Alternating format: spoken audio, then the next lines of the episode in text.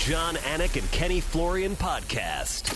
Jon Anik and Kenny Florian. I fucking love them. I can't get enough of them. Let's hear that Boston X. Big jab there from Duffy and Frank Mir is hurt now. Oh, down goes Duffy oh, out cold. Frank Mir does it again. Rock'em sock'em robots here. Oh my goodness. Hyperbole. They're a couple of absolutely self-involved bullshit artists. Here are your hosts, Jon Anik and Kenny Florian.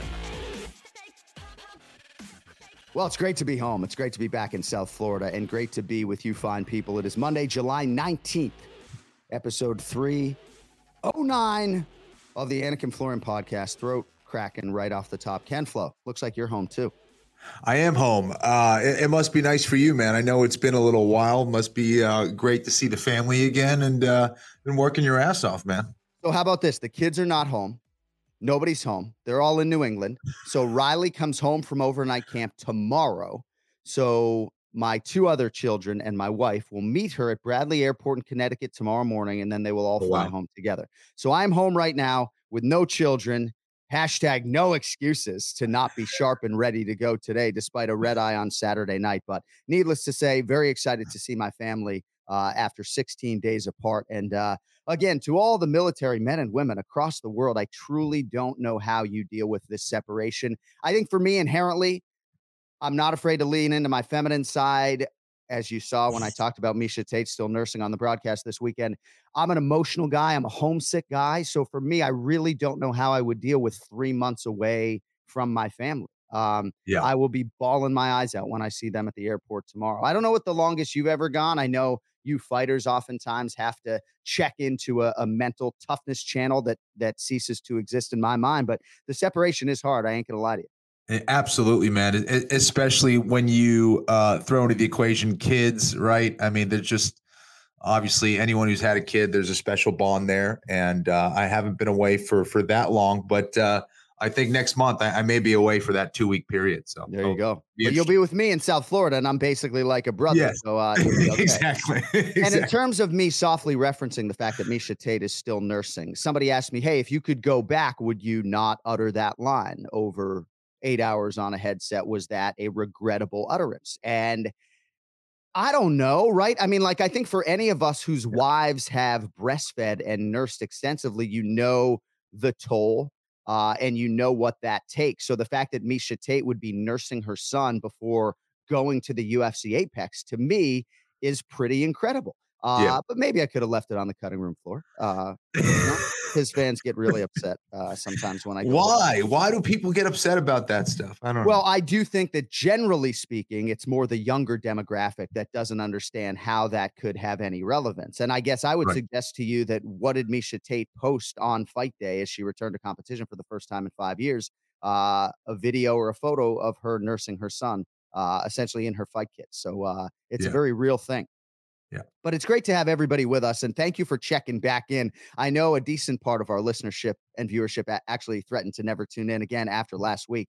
I do want to address briefly the uh, the UFC 264 recap. And perhaps I could have articulated my opinions a little bit better in terms of some of my support for Conor McGregor. Certainly, if you have listened to this podcast over the years, uh, you know there's been a lot of appreciation and love for Dustin Poirier, and perhaps there was not enough of that a week ago. And if that is the case and you felt that, I do apologize. But to those who suggested in the comments that you have lost eternal respect for me based upon some of my opinions last week, that scares me, right? Because I feel like we've established a lot of goodwill with this podcast over six years. I feel like as a UFC commentator coming up on 10 years, I hope I've established enough goodwill with the audience to not lose respect in totality with one opinion. Because if we can't voice our opinions here, which essentially is the essence of our show, um, then I don't know where we can voice it. So uh, I appreciate the audience. We appreciate the feedback. We obviously take it very seriously. Right. Ken Flo, do you have anything to add as a former three time world UFC title challenger?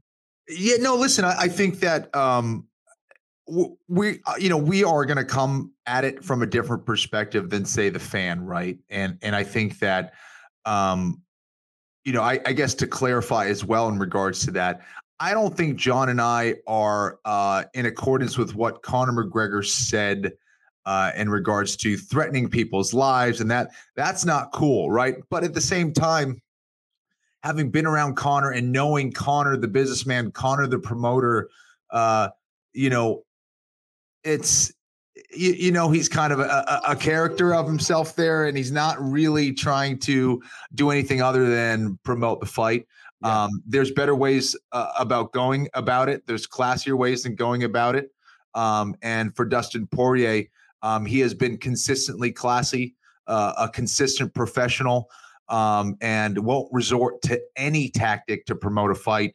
He lets his fighting do the talking. He, he's an amazing, uh, an amazing fighter, amazing champion, um, and uh, and that's pretty much it. Conor, you know, is who he is uh, for a reason, um, but he has also been willing to say anything uh, and everything on the right. mic to get it done. Um, you may not agree with it, but there's a reason why he's, you know, um, you know, one of the wealthiest athletes on the planet, and uh, and, and that's it. I think that's kind of where, where I was coming from. Anyway. Yeah, I think that's fair. and I think neither of us likes when the vitriol obviously goes that far. But I think generally speaking, I just don't get as caught up in it, I guess, as somebody like like Paul Felder does, who is wildly offended. And I know most of you align more with Paul than me, and that is okay. Um, but just yeah. know how much we appreciate every last one of you. Uh, and that's why I at least wanted to acknowledge it off the top. And I'll also say, too, because depending on the Sunday morning, uh, I'm either a promotional shill or the opposite of that, right? And and it just comes with the territory. I understand that over seven eight hours on a headset, I'm going to offend somebody, but that show came a week after Ken Flo essentially uttered on these airwaves that the Gane Lewis interim title fight was essentially a fuck you to Francis Ngannou. So don't right. group Ken Flo in with me, guys, okay? Um, because he ain't taking a check from the promotion. Uh, and if anyone has kept it real on this show over the last year, or two or six. Uh, it's Ken Flo. All right. Headlines UFC Fight Night Makhachev versus Moises.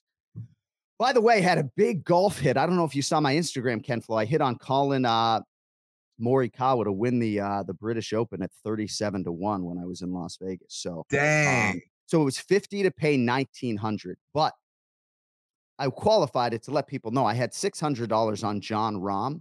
So I was rooting for Jon Rahm because I would have won like $7,000. And wow he he hit the ball beautifully yesterday, but uh, but we'll take the little hedge on Morikawa. Um, but we'll Hell leave yeah, with man. Islam Makhachev and not the British Open. So uh, clearly, you saw by the reaction of Khabib Nurmagomedov and Islam Makhachev, they prioritized a finish here. They felt like, in terms of this matchup and, and the level that they perceived themselves to be at, that they had to get Thiago Moises out of there, and and that's exactly what they did. What did you make of, of Islam Makhachev's performance over the weekend? Thank goodness I changed my prediction to the fourth round. Um, hey, listen, yeah, it was very impressive. These are the kind of things that you want as a fighter, right? Where you're trying to prove to yourself, prove, you know, prove to yourself first and foremost, but also prove to the promotion that you are worthy of more opportunities like other main events or, you know, uh, fighting other top contenders or fighting for the belt. Uh, and what better way to do it in a main event like that against another tough opponent in Moises? And uh, Makhachev uh, proved that he is of that quality. Um, I think there's been a lot of pressure on his shoulders. You know, a lot of people have talked about his legendary training sessions and how good he is, and compared him, of course, to one of his mentors, Khabib Nurmagomedov. Um, and he went out and delivered an amazing performance. Um, I think not only did he largely shut down Moises for the majority of that fight, um, he then started pulling away uh, to the point of complete dominance um, and getting a finish, controlling another Brazilian Jiu Jitsu black belt like he did, um, and doing as well as he did on the feet showed that he is going to be a problem. He he is absolutely um, the real deal. It's going to only going to add to his confidence uh, as a fighter. And um, I think now he's going to be deserving of of those top 10, top 15 guys for sure the Khabib Nurmagomedov comparisons are not going to stop, right? You got right. one guy who's 29 and 0, the other guy who is 20 and 1. And based upon everything that I see and read, it seems as though the public perception is that Khabib is is a little bit of a better natural athlete, but in terms of mixed martial arts skill and talent, it's very close. I mean, I got to think there are things that Makhachev does uh, better than Khabib. I got to think maybe some of his chokes potentially could be. I mean, there's got to be something that he does better. But well, I'll say his striking. You know, his striking straight off the bat looks cleaner to me. Um, yeah, he looks yeah. a little less reckless than Khabib does. Um, but um, yeah, I mean, he's he's a problem, man. There's no doubt about it. A little bit lighter on his feet, maybe even when he goes for some of those trips. I think there's a little bit more speed with which he goes about them, but he is just a super impressive individual. And, uh, you know, Thiago Moises was largely unfazed. I am excited to see his future. Again, he was born in 1995. He's really just getting going. So Yeah. there's a whole Moises side of this. Uh, but in terms of Islam Makhachev, I just can't emphasize enough how blown away I was by him during fight week and on fight night. In our fight fighter meeting, he his comprehension of English really is off the charts. His his his speaking English is improving every time we sit down with him, and uh, he's not cocky. Like he's just a confident kid. He really isn't cocky, uh, but he's acutely aware of self, and I think he knows how good he is. And uh, you know, as as Miesha Tate said, I mean, she was a quote machine this week, but but confidence is costly, and and a lot of these fighters have paid the price. They put in the time, and, and that results in in a lot of confidence. So what do you what do you do with Makhachev, right? I mean, unlike a lot of guys, he can't get any fight he wants. You know, I don't think he can get Justin Gaethje or Michael Chandler right now, per se, right? Um, I think a Mhm. lot of people are going to selectively avoid this man. I'm not saying those two men are among that class, but he mentioned Rafael dos Anjos, who at least uh, is on a winning streak. He mentioned Tony Ferguson, who is not. I, I think they got to do that RDA fight, and you got to think Dos Anjos, uh, as game as anybody on the roster, would be willing. I think it's fantastic fight. I think it's a smart call out in that RDA has always or, or, or seemingly has struggled against guys who have superior takedowns to him. Um, I think RDA is still going to be very tough. He's not going to go away easily against someone like Makhachev, but you know, a, a former champion in RDA, a, a guy who is a, a an excellent, well-rounded skill set like RDA. I mean, uh, you get a dominant win or even a win over someone like RDA, and people have to start paying attention at this point. They already are. Um, but uh, the way that he matches up against RDA, I think it was a small, it was a smart call out um, on behalf uh, of uh, Makhachev and his team, and uh, I, I think that would be really interesting. And of course, Ferguson would be a great fight as well. Um, but I don't know. I, I think there might be more to gain uh, in defeating uh, RDA at, at this point. Yeah, and I think that the promotion has other plans for Michael Chandler, who uh, Islam Makhachev did softly call out on the post show, as Cody Merrow is alerting me to. But uh, I think Chandler would take the fight if offered. You know, he is not in the business of saying no. I'll tell you too about Michael Chandler. He wasn't supposed to work the desk this past weekend. Tyron Woodley was going to work the desk, but he had Jake Paul media obligations, and Chandler uh, stepped up for his debut. So it just goes to show you the guy's not in the business of saying no, and I don't Yeah. think he would say no. So Islam Makhachev closed about minus 700 Ken Flo. And when I was talking to people, as as highly as I think of Moises, an American top team, and Pahumpa, you know, I still thought there was value on Moises on Makhachev when he was like minus 600. And I like if Right. Islam fought Conor McGregor, like what would the goddamn betting line be? Would Islam be minus 400 as the stylistically worst matchup in the top 15 for Conor. Like, what is the betting line if Islam fights Charles Oliveira or Dustin Poirier next weekend? I, I don't know. I, I think Poirier might be favored to beat Islam, but I don't know, man. I don't know. Like, I Yeah. think that the betting public might hit Islam and plus money, and he might close as the favorite. It's a very interesting conversation. Either way, Dos Anjos obviously had the weight cut as the backup. So the calendar should align for those two. Not a lot of appreciable damage taken by Makhachev. So hopefully uh, that's Mhm. a fight, potentially a main event that we get in the uh, in the fourth quarter. So my twin brother was in the building uh, for both shows, but he was able to come to the UFC Apex this Saturday night. And so I saw him at the airport after the fact, Kenny, and I said, What'd you think of the show? And he looks at me and he's like, Dude, there's so many good fighters in the UFC. And I thought it was an amazing thesis statement on sort of the last eight days in Las Vegas. There is so much talent in the UFC right now, right? Sergey Morozov over Khalid Taha, right? On the prelim portion, like 17 and 4, an absolutely real problem at 135 pounds. We won't even get to his performance today. Dude, the, the talent under the UFC banner right now, would you agree is is as good as it's ever been? It's only getting better. Um, you know, I think Morozov is a great example of that. And you look at the guy he beat in Taha. I mean, Taha was fighting every second of that fight. I mean, he is talented. He is tough. He is good everywhere.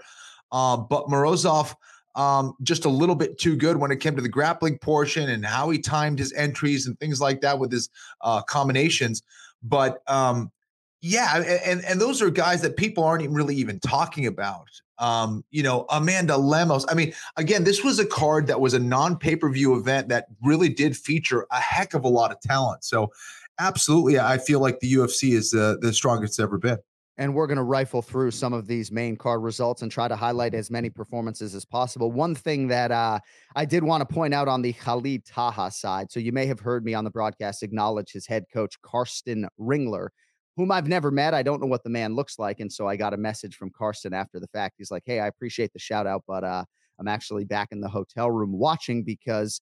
Although he tested negative for COVID 19. I guess another team member was positive, ah. so he was not allowed to corner him. So it looked like maybe on show day, Khalid Taha might have lost two of his corner men. And I don't think oh, it would have changed the result, but it just goes to show you my corner audio sheet, uh, I don't think was updated that late in the game. So Khalid Taha was competing without uh, his. That doesn't help. Yeah. No. All right. Miesha Tate comes back for the first time since 2016 and couldn't have done a whole lot better with this co-main event showcase against the retiring Marion Reneau. So Reneau is another part of this. At 44 years of age, she retires with five consecutive losses. Not the way she drew it up for the end of her career. Uh, but Miesha Tate looked fantastic physically. Mentally, she's in the best place of her life. There was a lot of toxicity when she retired. You could even see when she retired, the last fight of her career, uh, or that that part of her career in 2016. She's like still arguing with Bryan Caraway in the octagon, like after that fight, and that relationship was the source of that toxicity. And this woman is liberated. She is happy and uh, looks a whole lot like a bona fide bantamweight contender. What'd you think of Miesha? Jon, you could really see it. You know, I, I think that um, having a certain energy about you, having um, an environment around you where you can be the best version of yourself is so important. Um, it's often uh, overlooked. Um, and sometimes you get caught in these patterns where you're like, hey, this is my normal. I'm just going to deal with this. But you could see that Miesha, when she was fighting back in the day, there was, um, she just seemed exhausted in every way, shape, or form. Like she was kind of going through the motions at some point, at certain points in her career. Uh, and this was a happy, um, a motivated, a passionate Miesha Tate who looked to me to be in the best shape of her life. She was as lean as I yeah. can remember. Um, she it's was getting after it. It's the breastfeeding. you do lose weight doing breastfeeding. Yeah, yes, uh, my wife's in that right now. Yeah. Um, you know, and I think that um, you know, just the, the, way that she approached the fight was kind of a, a classic Miesha, T- Miesha, Miesha Tate uh, fight in that it kind of built to this crescendo. It was like this slow kind of analysis. Then the pressure kind of kicked up a little bit. Uh, then there was more activity and t- like round after round, grinding it down, putting the pressure on it, eventually getting the finish. I, I thought was um, a beautiful performance from her against a very tough uh, Marion Reneau. And it really couldn't have worked out better. She gets the finish, but she also gets almost 12 minutes of fight time. And you might have heard us say on the broadcast, some of you would have been in commercial break, but for the first time in her career, she's the CEO of Team Tate. And I know late in your career, you kind of took total control and made some sort of changes in terms of your inner circle and those surrounding you. And it's just the perfect storm for success right now. I do hope they do the rematch with Holly Holm if they can get that fight made. I think a five round main event title eliminator of sorts makes a lot of sense. You know, we'll see. Uh, and for Marion Reneau, um, you know, with respect, I just uh, the inability to pull the trigger, I think, reared its ugly head again. And uh, before she could sort of get in the fight, she was out of the fight. And uh, a lot of people suggesting Miesha Tate at minus 130 was the steal of the century, as Cody Merrow's writing in our chat room, and I don't disagree. But uh, what do you think about Miesha Tate and Holly Holm in a rematch? Does that uh, you want to wet your fucking beak with that Ken Flo or what? I would love to see it. I think, um, you know, Miesha learned a lot about that fight against Holly Holm. She was losing that fight against yeah. Holly Holm, uh, was uh, ultimately able to come back and get the submission win. But I, I think she knows that she can do much better, uh, having experienced that. Uh, I do think Holly Holm is is getting better and getting sharper as a fighter as well, though. Um, and she's uh, certainly made some improvements since then. So I think it's a fantastic fight. And again, just to go back to Miesha's last um, fight on Saturday night, um, it was great to hear her say that she's not in here just to kind of get a couple more fights. She she is in here to get a title fight. That's when um, you're going to see the best versions of a fighter when they still have that in the back of their mind that they are there to be a world champion. Miesha is there. She looked the part. And uh, that was great to see, and and she can certainly get back on that road uh, with the win over uh, Holly Holm. Two two legends going at it. That'd be fun for me.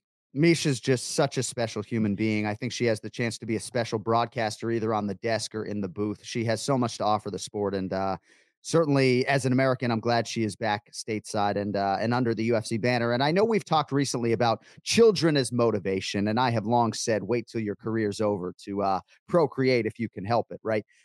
But Sean O'Malley has said recently that his motivation was maxed out before he had a kid. That as much as he would like to lean into the fact that maybe going in there as a father provides for some extra source of motivation, like he was so goddamn motivated to be world champion that he didn't really feel any difference most fighters are on the other side of that, right? Miesha Tate was talking in our fighter meeting, like her son Daxton and her daughter Amaya, like they're part of Team Tate. Like she absolutely brings that in there. And I got to think for you, if you had had the chance to compete as a dad, um, that it's just an extra gear. And that's part of the reason why her fiance, Johnny Nunes, is in the corner for that emotional support. Like she sees him, she sees her children. I don't know, man. I think it's a very powerful thing, and certainly you can't overstate the value of that for Miesha uh, in terms of where she's at in her head right now. Hundred percent. You know, I think there's a reason why you don't see a whole lot of um, animals get close to uh, a mother lion and their cubs. You know, they, they, they, that that uh, instinctual uh, protection and motivation is very much there uh, for both men and women. I think, and uh, can definitely provide a lot of motivation. It's so true. Like I'm deathly afraid of the ducks outside when the mother duck looks at me, or maybe they're geese. she's a little bit big, but she's looking at me like, if you come one step closer, I'm gonna Right. put my fucking beak around your trachea. All right, congratulations to Miesha Tate. Uh, great to have her uh, her back in the octagon. Featured bout in the lightweight division did not go the way Jeremy Stephens drew it up. 65 seconds in, he is submitted via Kimura by Mateusz Gamrot. And again, just speaks to the crazy depth in the UFC right now. This is a former two division KSW champion in Poland. One at featherweight, one at lightweight. He's got a quarter of a million followers on Instagram. And perhaps until Saturday night, a decent chunk of our viewership had no idea who Mateusz Gamrot even was. What a fucking stud. Real deal, Holyfield, man. Uh, ma- made it look easy. Like th- that's that is the sign of a high level mixed martial artist, in my opinion. A guy who does everything that you think he can do, and he does it cleanly. I don't think he took a shot from Jeremy Stephens. Um, just uh, clinical. Uh, he he really looked like a surgeon out there. So congratulations to Gamrot. Seems like a fun guy as well, and uh, another guy who's going to pose a lot of problems for people in that lightweight division. All right, as we continue with our recap of UFC Fight Night, Makhachev versus Moises, we're going three wide as we welcome in television's Raymond Peter Longo. It's now time for the Ray Longo Minute. I want you to punch a hole in his fucking chest. That's what I want. The Ray Longo Minute. Starring Ray Longo. The Jon Anik and Kenny Florian podcast. Hey, there they are. Woo! Yeah. Show. Oh, it's Monday morning over here. I don't know what time it is where you guys are. what time is it? It is. Uh, I'm back home. It's 11:03 a.m. Eastern for all three of us right now. We're all Yes. back on the East Coast. No, I think it's I think it's time to stop licking McGregor's balls time because I knew that was coming. the whole you took the whole show down last last week. Kenny, we had some classic. I thought we had a very great show. People are telling me a lot of views. The co- I go to look, and nobody's even giving a shit. They're just all on. What did you do while I wasn't here? Seriously, They- what you do? They need to hear the. They need to hear all the different opinions, Oh, right? That's why we have you on here. Keep My us lord. straight. Keep us straight over here. I'm trying to build this podcast up, and you guys are trying to rip it down. This is what I'm. we we definitely adversely affected your livelihood oh last. Oh my god, crazy! There's no doubt. Well, if Uh, anything, people just bought more Longo shirts because of last week. They're like, Right, this guy. Right, exactly. Fuck Flo and fuck Anna. Can we return our uh, parental advisory explicit lyrics T-shirts and get some uh, Ray Longo minutes? Hey, Well, what do that's- you? That's exactly what Khabib said to Jon in that photo. Actually, he was like, "I need to Oh. get me one of those shirts." I love did you it. see? Did you see the picture of me and Khabib? I thought that was great. Thank you very much, Jon. All I was looking for is a thank you. Right? I mean, I told you. So Thank- I I don't like to wear stuff with my name on it in like a public UFC setting, Right. Like I wouldn't walk into a UFC weigh-in and have like my name on the cover of a t-shirt, right? Like Yeah. that's just self-serving and Ah. just not my style, right?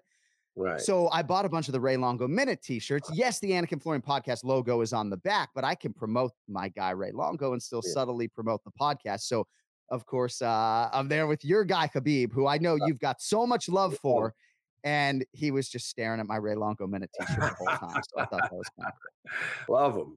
So why do you have a collared shirt on so early in the morning? I gotta know. Or was that just the shirt that was next to your bed when you rolled out of bed to get your cold brew?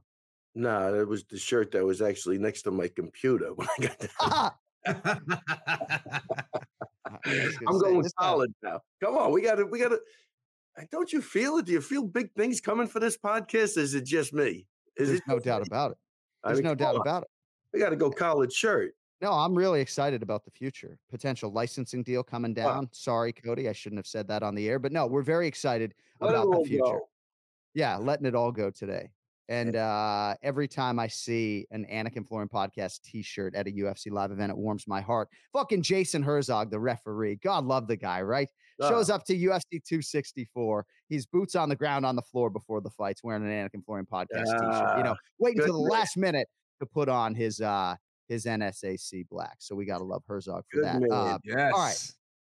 lot to get to with Raymond as usual. By the way, it looks as though Merab Dvalishvili, Al Iaquinta, and Wow. Aljamain Sterling are on their way to Georgia together. And I don't mean Savannah. I mean the nation of. Is that correct?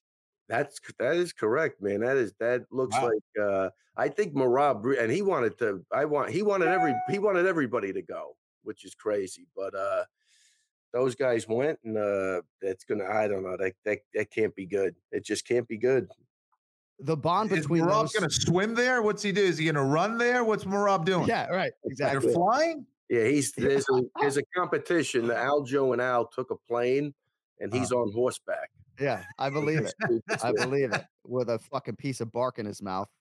So Savage. the, I gotta say, man, I know this is a little fluffy, but the bond between those three, it comes Yeah. through in every video and every interaction. Like, I, it just, I think it helps them all career wise to an ex- extent that only somebody like you uh, Yeah. could really talk about. So that was cool to see them all going to Georgia. And and honestly, Jon, they- I don't, you know, even Al and Aljo, I think they just know each other the last seven years, and Merab probably the last six or whenever he came in. So it's it's not like they grew up together. So it, it that makes me, it really does make me happy when, uh, you know, the team's vibing like that, and uh, it, it's it, it's really good to see. And we were all in Atlantic City.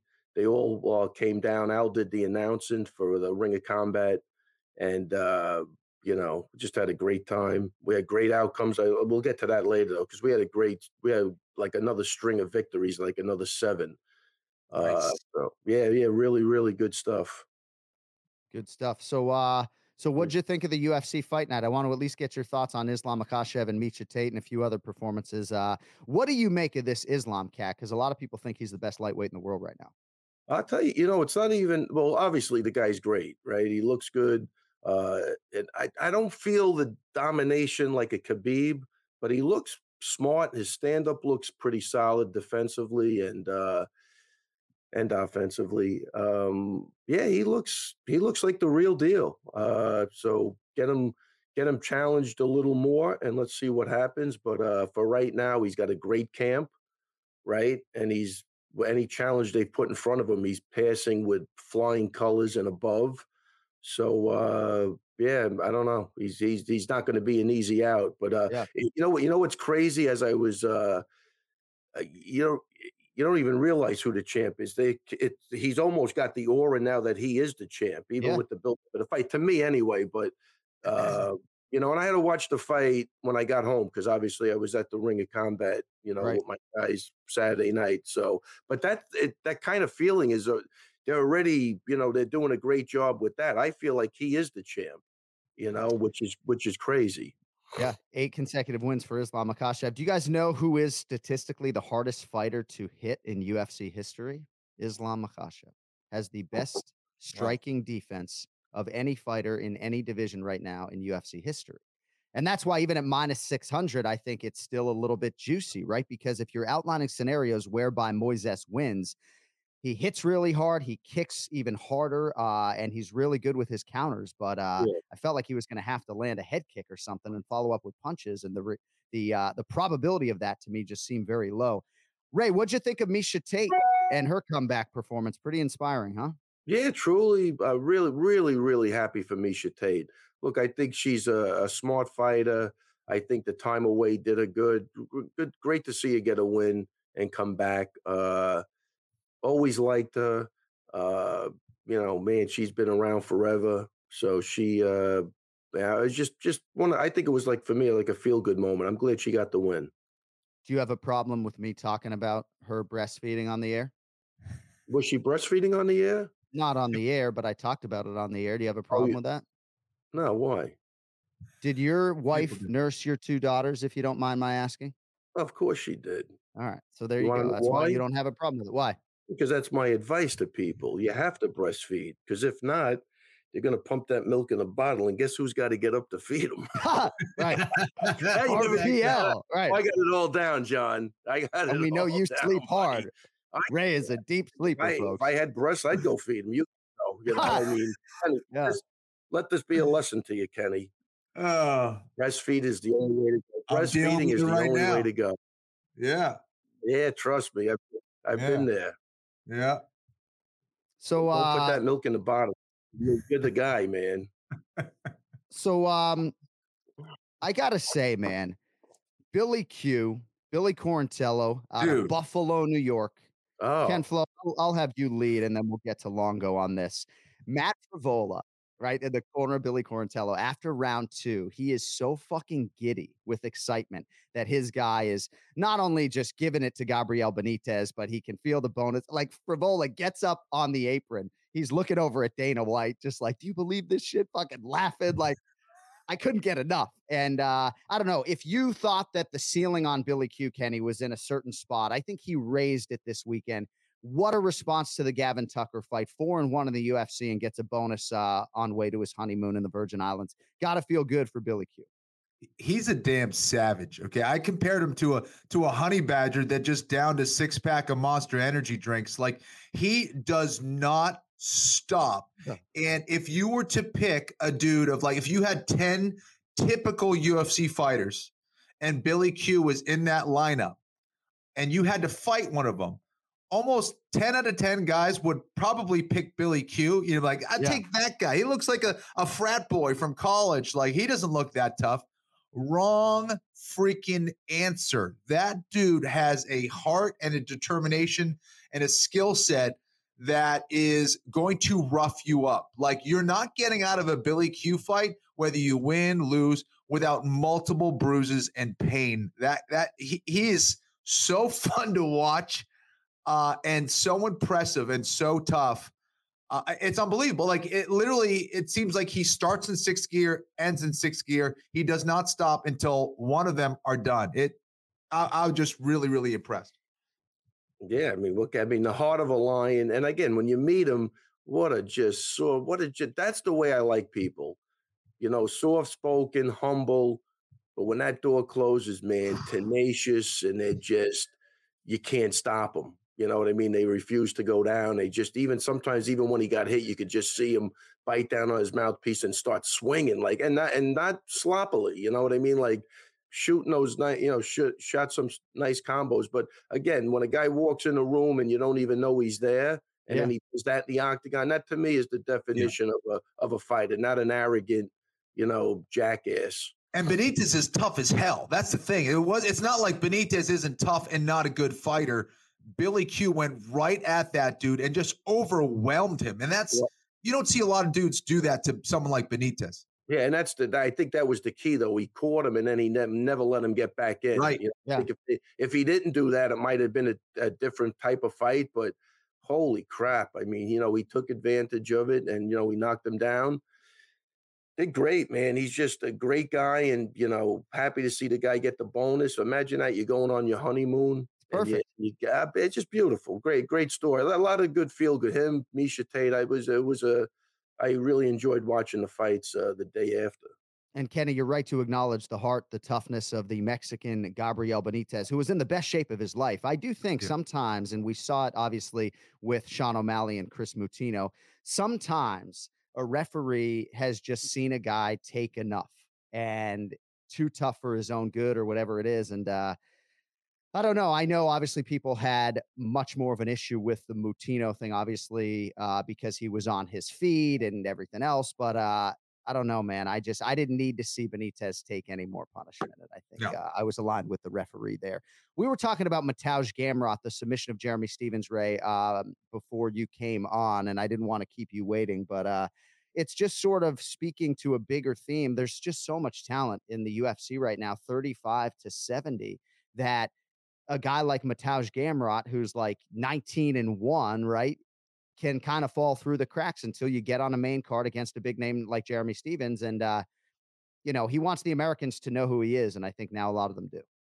Well, I think he made that obvious on the microphone for sure. But yeah, great fight, man. I mean, quick, very quick, and uh, uh, you know, I, I I was listening to you guys before I got on. I I definitely didn't know who he was before that, but Right, right. I know who he is now. So he made Kenny, mo- makes the I most of- remember when I used to take jujitsu, um, going through the progressions of a Kimura sweep to try to escape or whatever. Uh, I was not very good at it. You know, Pahumpa would be like, "You keep forgetting to post," and it's like, "It's my fucking fourth day, Pahumpa, man." You know, like God, these jujitsu guys like expect us just memorize every goddamn step of a Kimura sweep in like one class. You know. Well, remember, remember, it was this morning. I don't know why you're having such difficulty. All right, yeah. So, Kenny, what can you tell us? Um. Jeremy Stephens hadn't been submitted, I don't think, since 2009. Yeah. Uh, what can you tell us defensively or offensively about sort of what went down and maybe what plagued Stephens uh, in this exchange? Geez, you know, I, think that Gamrot did a great job of isolating uh, the arm away from the body of Stephens, and um, you know, he, he it's all about position first. You know, he he wasn't going to try to get a submission um, to lose position. He was making sure that he was pinning Stephens to the floor. He was sam- sandwiching him, um, you know, between himself and the mat uh, very well. Uh, and he was waiting for that right opportunity, uh, you know, for the strong Jeremy Stephens to kind of lose focus on that arm. Uh, and, and again, he it's a two on one grip. It's very difficult to break away once you're in that position. Uh, and Gamrot was able to get that separation, bring the arm away from the torso, and then crank away. And um, you know, Stephens, you know, his arm. Once your arm's behind your back, it's very difficult to to get that um, position back. He should have been turning towards Gamrot, not away. But uh, I thought it was a beautiful finish, very clinical from Gamrot. Hey, by the way, Ray, how about fucking Billy Q calling out the Boston guy, Charles Rosa? Hope Rosa fucks him up now. you know? Yeah. I I think that's I think that's a great fight for Billy Q. We should, we'll bet on that fight, you and me. We'll figure out a side wager for the Boston, New York angle on that one. you know? Well, Here I I'll- am trying to like shout I'll out take- Buffalo. I'll take that bet. I'm trying to day of the shout it. Well, Billy Q would be the favorite. I uh but I'm shouting out Buffalo, New York on the call, and then he calls out a Boston guy. I'm like, kind of regret giving Buffalo all that shine. call there. All right.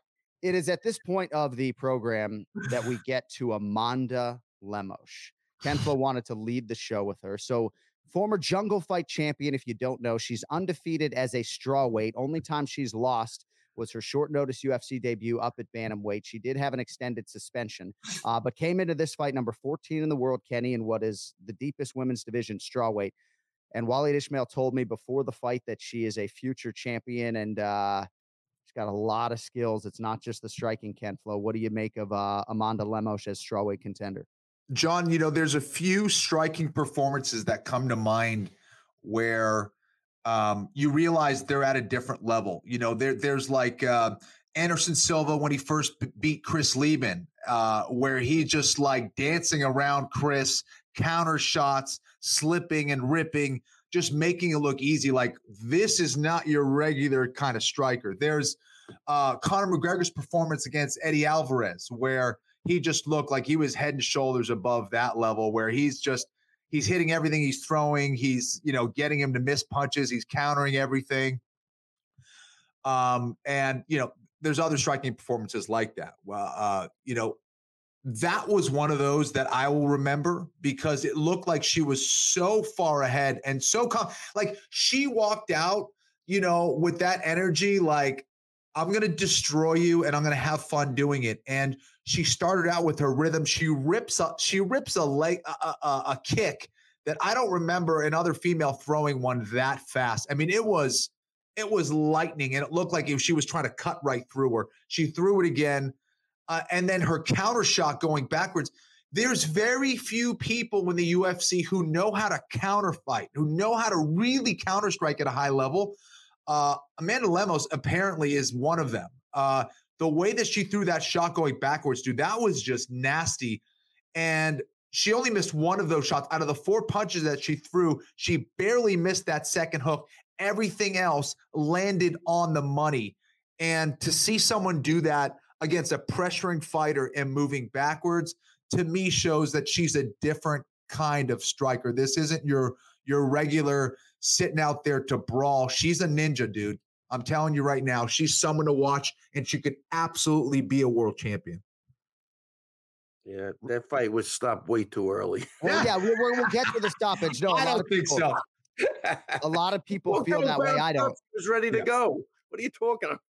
No, No, she no. was out. She was going to be out on her feet, dude. She wasn't. Yeah. Yeah, without a doubt. See, that's the difference. Like, yeah, she Yeah. did get up, but it was it was eh, we call that Yeah. swimming without a life preserver. It's just a matter Yeah. of time you're going Yeah. down again. You know what I mean? So wait, but that kid can hit. Some some people just have bricks in their hands. It's a different type of feeling when you get hit by him. It's like holy shit. And Yeah. I think he's got. I think she's got bricks in her hands. And you know what else she has is a fucking squeeze from hell. Like she executed a rear naked choke in the UFC without even having somebody's back wholly, right? And They in her last fight against Livinha Souza, dropped her with a right hand, dropped her with a jab. Like she called out Michelle Waterson and Tecia Torres. Torres has the rematch with Angela Hill coming up here in a few weeks. But uh Amanda Lemos, she's 34, right? She did have the two year suspension, if I'm not mistaken, but she is a real fucking problem. What'd And, you have uh, a suspension for? I don't know exactly. You know, what do you mean? The UFC cuts my check. I just brush that stuff under the rug. You you even. know? I'm yeah, I mean, Shaq even mentioned it. Yeah. yeah. Wait till we get to the Dillashaw predictions, right? Oh, By the way, I just want to tell you guys in talking to Jeff Novitzky a few weeks ago, Yeah.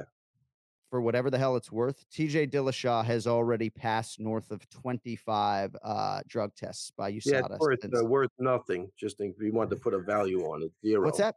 It's What's worth that? nothing. Nothing. What do you mean? Too little, too late.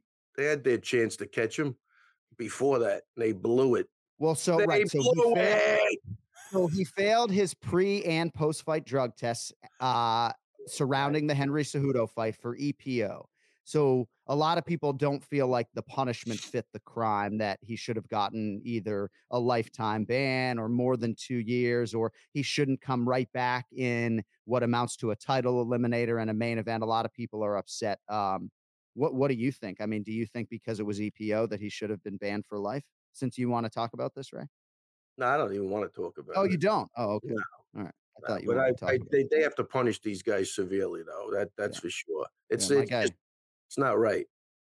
It's wrong. No, I I. I I think largely we're aligned. I just uh, I don't know what the solution is. If it's EPO, or do you would you rather a three or four year suspension? I don't know. I don't know. Um, Yeah. But at least mean- he's passed like 30 drug tests in the last uh, year and a half or so. I'll leave uh, that up to you and Kenny to decide. Well, no, it's just somebody said to me, like, I'm not even gonna, you know, because I'm soliciting, and Cody, you can get those results for me if you don't mind. But I was soliciting opinion on this main event between Cory Sandhagen and TJ Dillashaw this weekend from our listeners because I'm absolutely fascinated um, by the fight. And somebody wrote to me, like, I'm not even gonna give you a prediction because I don't know if TJ's been tested since, you know. And so I was happy to at least be able Oh. to let him know that he has absolutely been been tested. Um, and Amanda Lemos, yeah, suspended after her debut loss to Leslie Smith uh, for two years. All right, so 66% of like 5,000 responses, like Sandhagen and Dillish, uh, 34% for TJ, which sort of dovetails um, with the betting line. All right, two more things with uh, with Raymond. I want to hear about your Ring of Combat guys, and then I want to get a prediction on Dillashaw and Sandhagen. Um, so what what you, what what happened Ring of Combat? Obviously, it was a successful weekend. Seven of your guys won. Is that right? Well, I think the whole well, you know, I, I left out uh, one of my favorite guys in the gym, Austin Halleck. He's that young kid we talk about, and he helps out all the pros. He had his amateur debut the week before, and he just flawless, beautiful performance. by a young kid. I think the sky's the limit if he keeps his his head screwed on right. And then uh, after that, we had this weekend we had Charlie Campbell and Bellator. he got the stoppage in the second round. Then we moved on to the Ring of Combat. We had a first fight was a split decision loss. Then uh, Damian Nelson for the guy out of Jackson Wink. That fight, you know, I thought Damian won the fight. Could have won either way. It was close, but they both they both of them put on a great performance. Then Dylan Montello, who's undefeated as an amateur, undefeated as a pro. Really expect to see this kid in the UFC soon. I think when they see his highlight tape, there'll be no question. He's got submission wins. He knocked this guy out in 45 seconds. Wow. Probably 6'1 at 155, knows how to use his range perfect. I kind of compare him to like a, a Calvin Qatar. Kattar, right. Kattar, sorry. He's got great jujitsu. Uh, he he's good. Ken, you should take a look at him. Dylan Montello. I think you'll you'll really like what you see. Uh, and then James Gonzalez won the Ring of Combat Championship against uh, former UFC vet J, uh, Jeff Lentz. I don't know if you remember him. He was on the show going back years, uh, pretty a couple of years ago anyway. Uh, uh, superior jiu-jitsu, controlled him on the floor. Uh, he's got really great MMA jiu-jitsu. So yeah, everybody did great. They worked their balls off, and they uh, we had a great weekend. The teams uh, teams back up and rolling now that we get some shows going again. So very excited for everybody. Great to hear. Well, Yeah. you always have a platform here. Oh, As everybody, everybody loves Raymond, right? Wasn't that the fucking situational comedy? Everybody loves Raymond, right? Everybody loves Raymond. Must be nice going through life. Everybody loves fucking Raymond. God damn. Well, Ray, a little alarming results this weekend. How you want to talk Oh, about that? Oh, well, the fights were at the showboat. You know, normally we do them at the Tropicana. I, I got, I, I'd rather, I'd rather pass Cody because I have nothing good to say about that hotel. Oh, well, give us a Sandhagen uh, Dillashaw prediction then. Jeez, you just cut me right. uh, That he's he's aggravated about. So what? What did I aggravate you this time about? Tell me. No, you you don't mad about? aggravate me at all, and and you have all the time that you want. I still have 14 minutes He's- for you You're right now. mad so- again. You're you're upset again. I'm not. And I very much appreciate the phone call, by the way, after the show last week. I have my twin brother with me in Vegas. We played golf three times. So I know I didn't get back to you, but just rest assured that your voicemail lifted me up. So Oh, great. I, whatever it was.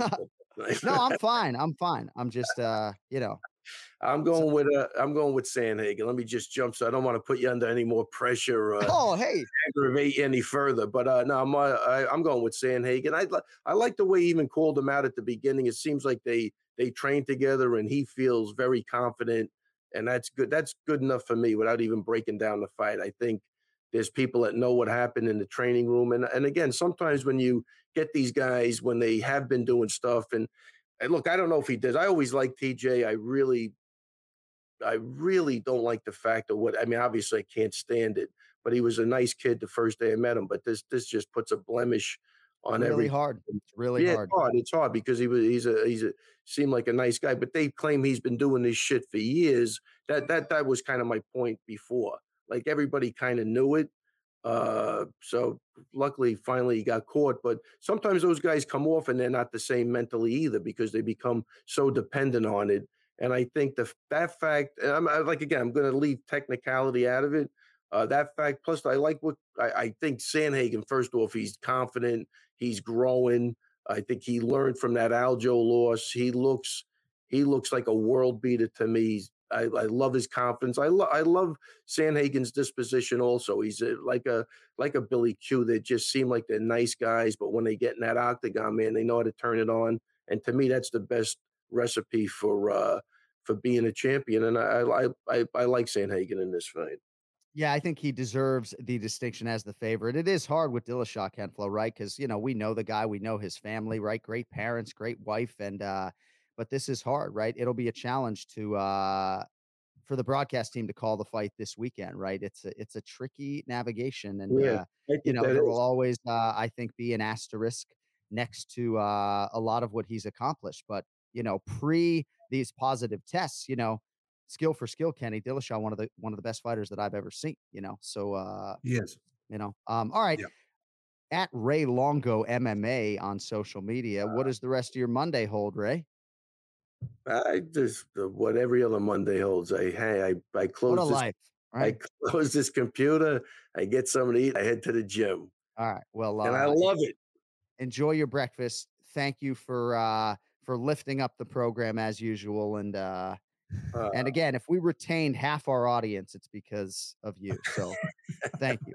so you, so what you're saying is you're done licking the guy's balls. You're done. Is that it? It's over. No, Hey, did you see If the thing? With the, you see the mm. thing with the doctors disputing that he even had a stress fracture before the fight. Yeah. And when things Well- couldn't get any worse, they just get worse. And I was surprised that when I heard handicappers talk about the fight, Moore didn't mention that the leg, you know, was pretty damn compromised in January, and this fight in July was pretty soon thereafter. You know, I think it stood to reason that his leg wasn't going to be 100%. But yeah, you're right. He's probably lying, right? Because the doctor disputes Yeah, it. yeah. You know, yeah. because I know what I'm injured, whatever Yeah. part I'm injured with, I just start throwing that the first thing when the fight starts. No, Right, right. No. Wait, hold on. Hey, hey, one other thing. I did another podcast. I, somebody was, uh, I think TJ brought up the thing with Rogan interviewing him afterwards. Right. He goes, "Uh, "What did I think?" I go, "The guy tried kicking Dustin in the balls in the fucking face off. Like it's the same guy. Like what's what's different? He was acting crazy, and he just continued to act crazy. You think it was the endorphins or the hormones? Right. So John Kavanagh took issue with our live production team's decision to uh, I- I- to interview Conor. and I love and I love I love John. I think look, I and I and uh, John, I swear to God, I've been in the same position I think as you are. So it's Yeah. not that I haven't been there before, Yeah. but but I don't think that had anything to do with it. He was like again, he's his actions before the fight were just the same as what he was doing after the fight. No, is that me? No, that's not you. I mean, I still cricket? hear I hear crickets? No, I still hear from athletes uh and and and fans about when I interviewed Rich Franklin after he got knocked out by Cung Le in his final UFC fight. And uh in my ear, they're like, you know, they want win or loser. I'm walking over to interview Rich Franklin after he was knocked out cold. And uh sometimes that decision doesn't reside with us. Certainly, if Rogan didn't want to interview Conor, he could have just sort of walked out of the octagon and then it doesn't happen and you deal with the repercussions thereafter. Certainly for Joe, that's an easier navigation than for me. You know, if I Yeah. uh ignore those imperatives and walk out the octagon, I might lose my job. But uh I No, but I think he did the same thing with O'Malley that time when O'Malley's foot was uh, whatever happened to him in the his leg uh, wasn't snapped in two, but yes, Right. you're right. I think that's uh, a worthwhile example. So uh Khabib Nurmagomedov, front runner for coach of the year right now, huh? How about that? I think that come on, man. You can't argue with that. He's getting getting some hardware on this podcast. All right, well, uh, close your computer. Have a great day. It's All all right, love, man. It's all It love. is love, though, right? Yeah, no doubt. It's love. no I'm a, uh, tell me you love me on in front of everybody. I absolutely love you, and I take your criticism to heart. Right? Uh, Yeah, you maybe know I- my uh, my ball lapping has gone a little too far. You know? That's what I'm talking about. Look at Can you close your computer, please? Henny. can you help me, guy? Henny's been holding in this laugh for about five minutes. He doesn't know which way to, to turn. All right, Totally. man. Oh, right. get him out of here. Have a great. One. There he is. Get the fuck out of here. All right. So I had one other thing in my notes, Kenny, just in terms of all the talent in the UFC. And congratulations to Daniel Rodriguez, who's a hell of a welterweight and uh, you know, in and out of jail most of his life, father of four, but he's never stopped working out. He's never stopped working hard. He is an LA kid who subscribes to the Mamba mentality, was a huge Kobe Bryant fan, and uh, that's allowed him to realize a lot of professional success. And, and I'm really happy for D Rod. But Mateusz Gamrot, Sergey Morozov, Movsar Evloev, all of whom I believe have ties to American top team, right? There's just so much goddamn talent right now in the UFC down here in South Florida at American top team.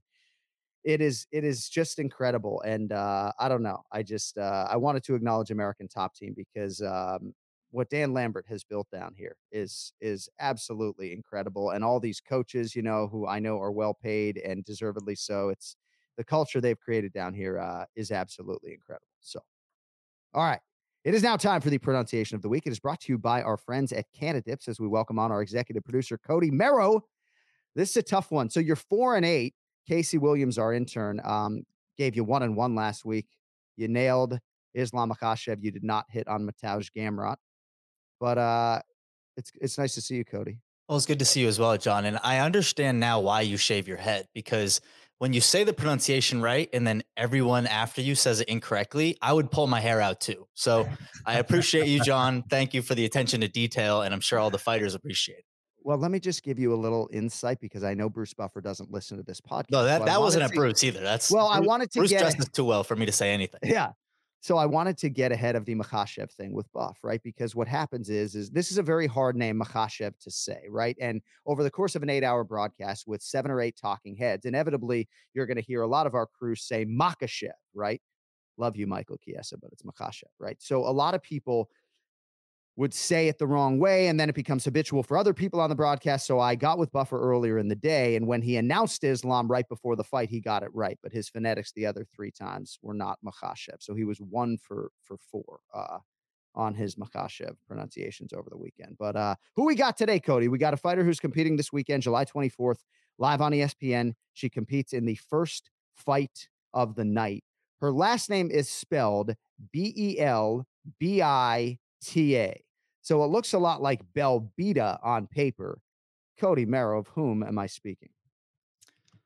Well, I feel like you said that. Now I'm going to say it incorrectly, but I think it's Diana Belbita. All right, let's hear her say it. Diana, the warrior princess, Belbitsa. Wait for it. Diana, Belbitsa. Wait for it, folks. I can't hear anything. Should I be able to hear that? Kenny, can you hear it? Belbitsa. I can't. I can't hear it, Cody. You didn't get any of that? No, I didn't get any of that audio, but Kel- Weird. Cody did. Uh, Kenny did. So that assumingly means our listeners did. Belbitsa. But Correct. it's, it's No. Belbitsa. Belbita. Isn't that crazy? It'll be crazy that pizza. nobody, everyone's going to say it, Belbita. I so I got facetious when I emailed Jon. He emailed this to me last week, and he goes, "Okay, here's the pronunciation." I was like, "Oh, Jon, it's a little cheesy, don't you think? Huh? Huh? You know, like yeah. Velveeta, Belbita."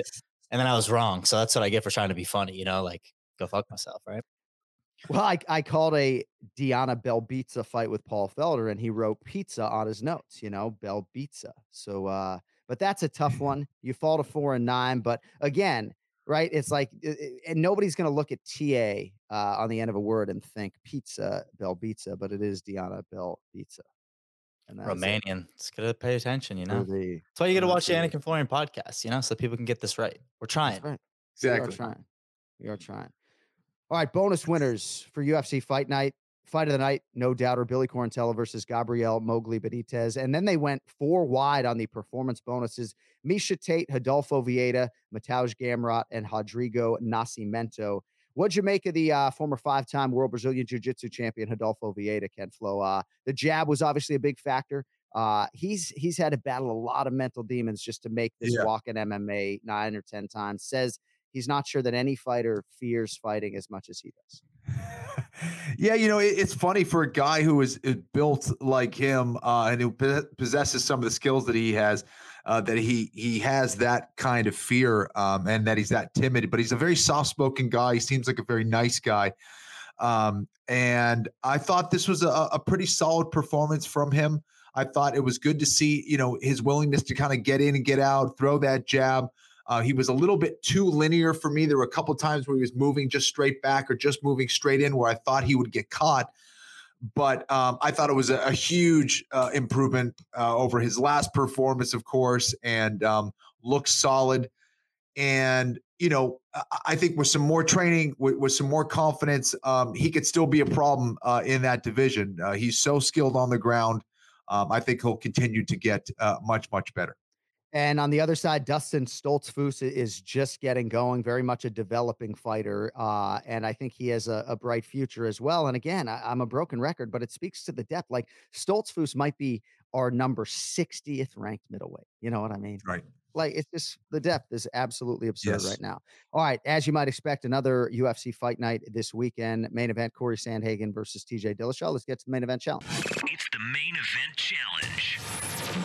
Anik, The time is most definitely now. Florian, I finish fights. I'm gonna do everything possible to win. the main event challenge. The Jon Anik and Kenny Florian podcast. All right, time to make some picks as we welcome on the Duck Ian Parker on social media at Ian Parker MMA. Pretty good card we got coming up this weekend, boys. We got three main card selections. And then I want some quick picks on the way out. You can go as long or short on the quick picks as you choose, but there are a lot of close fights that I want you guys to be forced to go on the record with. So we will start with the main card bout at Bantamweight. 14th ranked Kyler Phillips minus 280, Raulian Paiva plus 225. So Paiva moving up to 135 pounds after missing weight for a Fight Island start last July. That night, Ian, he did beat Zhalgas Zhumagulov, although I didn't think he won that fight, but that is neither here nor there. What do you think about Paiva here against the streaking Kyler Phillips? I think Phillips is someone who should be talked about. That's not talked about enough. That last yeah. performance he had was very impressive, very smart as an underdog. A lot of people had him. Um, the wrestling, even his striking, has just come so far. I, I think he gets this done. I, I'm honestly like, I, I, don't love the line being so high for guys that haven't fought so much in the UFC, but he is a guy that I think will be a problem in this division, and he just keeps getting better. So I'm going to go with Kyler Phillips here. Ken Flo, what do you think? Phillips and Paiva here at Bantamweight. Yeah, I think it's a tough matchup for Paiva. Paiva's got a lot of experience. His reach, um, you know, he should be the taller uh, guy with the longer reach, and, and, he could potentially use that against Kyler. But I think Kyler's just got uh, way too many skills. The way he puts his game all together, uh, I like Phillips here as well. All right, co-main event. Aspen Ladd is a minus 190 favorite for her return here against Macy Chiasson, who is plus 160. We'll need the round and the method, guys, as this is the co-main event. So Ladd has been out since December of 2019. It was a TKO win over Yana Kunitskaya that night. Then she tore both her ACL and MCL, prepping for a fight with Sara McMann about a year ago. And now she draws Fortis MMA's Macy Chiasson. She has fought and won twice since we last saw Aspen Ladd. Ian Parker, what do you think of the co-main? This is a lot closer, I think, than the odds are presenting. And I think that's because of how long, oh, Kenny knows what I'm doing here. Um, Aspen Ladd being out for this long with those injuries and being this young, I don't know if she knows how to bounce back so quick. And I think Macy is starting to fight how we all saw her on The Ultimate Fighter, as we projected she would. She's with a great coach and a team at Fortis. I think the value is on her here. You know, I think she's got to use her jab. I think she will be the better striker here. You know, I still think Aspen Ladd is way too predictable and her striking is a little too slow, a little too wild. You know, she's going to try and get the fight to the ground. I think Macy's got a good ground game as well. Um, this is a very hard one to choose. I'm going to take a flyer on Macy here at these dog odds. And how does she get it done? Oh, by decision. It's always tough handicapping layoffs, especially when it comes to a young developing fighter like Aspen Ladd, because you know how hard she works. And you got to think, in theory, she would be presenting a totally different version of herself, or at least a better one. Macy Chiasson, Kenny, nine in the world, trying to take Aspen Ladd's number three ranking. What do you think about the co? Yeah, I always look for ways to try to sneak points here and there against uh, Ian, and um, Ian's really not giving anything away. He's very stingy over the last several weeks. So, trying to close that gap to make it a little bit more respectable. I agree with him here. I, I think that um, Aspen's being a little bit too overvalued here. Number one, can't she win the fight? Sure. Um, uh, but I, I do like Macy here as well. Uh, I think that she has a certain toughness and an ability uh, to execute smart game plans. I think she'll do the same th- same thing here against Aspen Ladd. Uh, and uh, I think she's poised to win here by decision. All right, main event at bantamweight. How fucking good is this? I can't wait to just sit on my couch and uh, not talk for a change. Cory Sandhagen is looking to hurt people in there. His words, not mine, and that is exactly what he has done of late. As such, Ian, he is a minus 190 betting favorite here against the returning TJ Dillashaw. He comes back at plus 160 and comes back to the sport off suspension, last seen January of 2019. What do you think, Ian? Who wins the main event and how do they get it done? There's just no way I could take TJ here. I, I don't know what TJ we are going to get. You know, I, I was on earlier, I heard what Ray said, and there has been talks that TJ's been on this for forever, you know. And again, let's just say even that he wasn't, say it was a year, two years, those were his best years. You know, we saw the evolution in his game when he went over with with Bang. And I just Sandhagen is just something different right now. Not a lot of guys bounce back the way he did after getting subbed out in a big spot by Aljo, you know, and I mean what he did to Frankie, what he's just been doing in general, the confidence level, his his IQ is just through the roof. He keeps getting better and better. And I think this is a rough matchup for TJ. Listen, TJ wants to prove to the world that that stuff was just for healing powers, I guess. You know, because a win over Sandhagen gets him right back into the title picture. But for me, this is Sandhagen's time. I would not have done this if I was TJ. I would have done something a little bit down the pecking order just because a two year layoff in general. Also, he's never had that in the UFC or in his career in general. Give me Cory Sandhagen. Um, oh man, to say he's going to finish TJ is kind of tough. I, I don't even. I, it's, a, it's Monday, so it's a it's a tough one here. Let me go Sandhagen by TKO round two. I don't think you could give TJ Dillashaw a tougher matchup coming Yeah. off of suspension, maybe like Merab, but it was January of 2019, Kenny. Dillashaw was vying to become a two division champ at flyweight. Henry Cejudo knocks him out in 32 seconds, fails both pre and post fight drug tests for EPO. Uh, and despite the fact that uh, he has passed a lot of drug tests since, uh, a lot of people don't want to give him any sort of fair shake. He's getting a huge fight in his return. Ken Flo, how do you see it going down this weekend?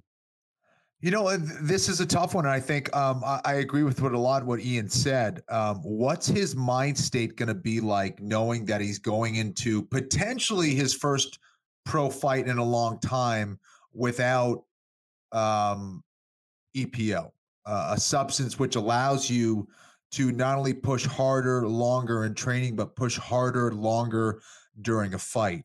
Um, in the back of your mind, knowing that hey, maybe I can't keep that same pace. What's going to happen when I get into those fourth and fifth rounds when I'm not on? I don't know. Um, is that something he's dealing with? It's it's quite possible. Um, I think that's kind of one of the big negatives with someone who uses is now what happens when you don't have that. Um, so mentally, it's going to be a, a, challenge, a big hurdle for him. Skill wise, though, um, if if it's the same TJ Dillashaw skill wise, um, he, he can win that fight. He can win that fight against Garbrandt. He's got a ton of big fight experience. He's had his back up against the wall before. Uh, TJ has some real skills that can be very confusing for people. Um, however, I think it would be very difficult to go out there and after this long layoff with everything and go out there and beat a guy like Cory Sandhagen, who has been very active, uh, who's going to have a height and reach advantage out there, uh, who's been putting it together very well, and who also has knowledge of TJ Dillashaw of what he does. Uh, that, is a huge advantage. You know, a lot of people talk about secrets, uh, about uh, experience being the ultimate currency in combat. Uh, I think secrecy is one of the ultimate currencies in combat. And when you know more about your enemy, when you know more about your opponent, that is a huge advantage. I like Sandhagen here as well. Let's go with um, let's go with fourth round TKO Sandhagen. Ken Flo likes Cory Sandhagen by round four TKO, and there is no overstating how much value that Aljamain Sterling loss had for Cory Sandhagen. He effectively flipped the switch thereafter, and a lot of elite bantamweights uh, have paid the price. All right, some quick picks on the way out. Fight a lot of folks are talking about a bantamweight Ken Flo. Adrian Yanez minus 195 against the Zohan Randy Costa, who's plus 165. Who do you have there? I'm going to go with Yanez. IP Yanez Costa. Same. All I like at middleweight. well. At middleweight, close fight numbers wise here. A couple of uh remember the show guests. Punahele Soriano minus 125, Ian. Brendan Allen plus 105. Anything for us on this one? Yeah, th- this one's tough. This to me is does Brendan Allen get this fight to the ground quick or does he get Right. boxed into the shadow realm? And uh, Right. I just think that Soriano's got such a good coach in Eric Nicksick that they've been working on that takedown defense. I'm going to go with Soriano here. Kenny, you know how good Allen's submission game is, and his all-around game is certainly Yeah. improving. Training at Sanford MMA, but what people talk about this Punahele Soriano as if it's just something different. You know, what do you think about Puna and BA? Yeah, it worries me that Allen also kind of will get comfortable on the feet and sometimes gets a little too manly. So, uh, you know, that, that could come back to haunt him here. I, I like Soriano here. All right, big fight for a couple of ranked women at flyweight. Miranda Maverick minus 135, Maycee Barber plus 115. Ian, any strong lean on this one? Yeah, I'm going to take Miranda Maverick until she loses. I, I, you know, with Maycee, I'm a big fan of Maycee Barber too. But that last fight, she kind of didn't. I didn't see any improvements. I saw what what happened to her last time, and I think Maverick is just a bad matchup for her all around. So I'm going to go with Miranda here. Ken Flo, Maverick Barber, who you got? Maverick. At featherweight, Darrick Minner and Darren Elkins. Minner is the favorite, Elkins the dog. IP. What do you got? I'm going to go with Minner. Ken Flo? Yeah, I like Minner here as well. All right. If you want more from the Duck, he is at Ian Parker MMA. Thanks for being nicer to me than fucking Longo today. My God. Yeah, I mean, I mean, you don't look too happy to begin with. So the last thing I'm going to do good. is I'm pick fine. about Conor. I'm you know, okay. it's, uh, No, I'm good. Look, we moved. We moved on. That's that's just a fight that was in the past. It happened many hours ago. We don't need That's to right. talk about. it. We don't need All to right. talk. Nice to see you, Ian. And uh, maybe we'll get a cup of coffee here in the next few weeks. I'm back in South Florida for uh, about 20 days. So uh, thank you for your contributions. And uh, we will talk to you soon, my friend. You got it. Be good, guys. See ya. All right, AnikFlorianPodcast.com will link you to the video, the audio, FlowTube, which is Ken Flo's YouTube channel that he still reluctantly refuses to change the name from Kenny Florian to FlowTube. But a lot of good stuff on FlowTube. Merchandise link also at AnikFlorianPodcast.com if you want the Longo shirts or the uh, parental advisory explicit lyrics shirt. We are back next week. I can't wait to see what happens with Sandhagen and uh, and Dillashaw. I think it's going to be a tough Good week one. for TJ with the media grind and everything that he's going to have to deal with. I know he's not cutting a flyweight anymore, but I think it is going to be a taxing fight week. And then uh, your reward at the end of it is that they lock you in an octagon with uh, Cory Sandhagen. So we'll see how it all plays out. We're back with you next Monday to recap that, and obviously look ahead to Uriah Hall and Sean Strickland coming up to close out the month on July 31st. Thanks to Ray Longo, Ian Parker, executive producer Cody Merrow, and all of you for sticking with us through 309 episodes. Until next Monday, for Kenny Florian, Jon Anik, don't text and drive. Yo, fucking later.